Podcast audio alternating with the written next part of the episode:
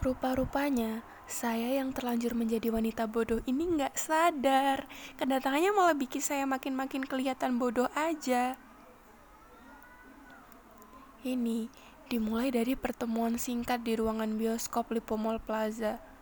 Sebenarnya, untuk sampai bioskop itu, saya harus naik eskalator sebanyak 4-5 kali. Saya yang datang sendirian jelas ngerasa nggak terlalu menikmati dong, berdiri sendirian di atas tangga berjalan. Saya pengen cepet-cepet milih film yang pengen saya tonton, milih kursi yang pengen saya duduki, Terus bayar tiket deh, seharga 35 ribu ke mbak-mbak penjual tiket. Dan diakhiri dengan duduk di kursi panjang depan bioskop sambil nunggu dibukanya pintu bioskop.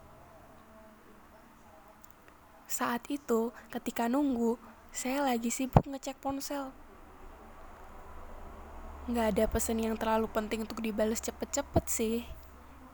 Lantas sebagai orang yang gak suka diganggu apalagi ketika sedang berurusan dengan ibadah nonton film, saya iseng ngepost story di WhatsApp. Saya mau nonton film Shoplifter. Kalau ada yang penting bisa hubungi lagi nanti jam 4 sore ya. Setelah nunggu beberapa menit, panggilan bioskop kedengeran juga. Mohon perhatian Anda, pintu teater 4 telah dibuka. Para penonton yang telah memiliki karcis dipersilahkan untuk memasuki ruangan teater. Saya masuk dong, cari nomor kursi sesuai karcis yang saya punya. Saya duduk dengan kusyuk, lalu masukin handphone saya ke saku celana. Terus ngelanjutin nonton iklan sama trailer baru yang ada di dalam layar besar depan mata saya. Tapi, 18 menit film berjalan, masih ada aja orang yang baru datang atau sekedar keluar masuk toilet. Saya ngegerutu sendiri dalam hati. Kebanyakan minum air putih sih ini pasti. Beser mulu perasaan. Lagian juga apa enaknya sih nonton film tapi ketinggalan nonton di part-part awal? Setelah satu setengah jam film berjalan lampu bioskop nyala lagi.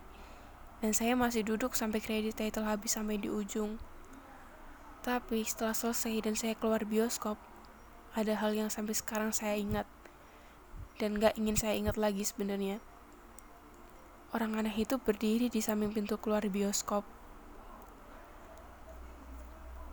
Ketika tahu saya udah keluar, dia manggil nama saya.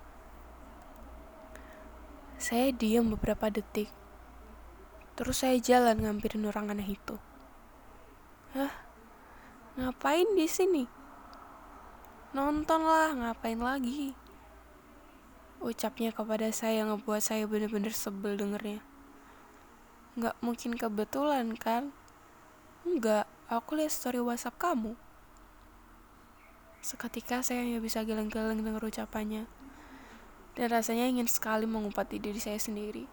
Kenapa nggak saya head dulu? Bodoh banget.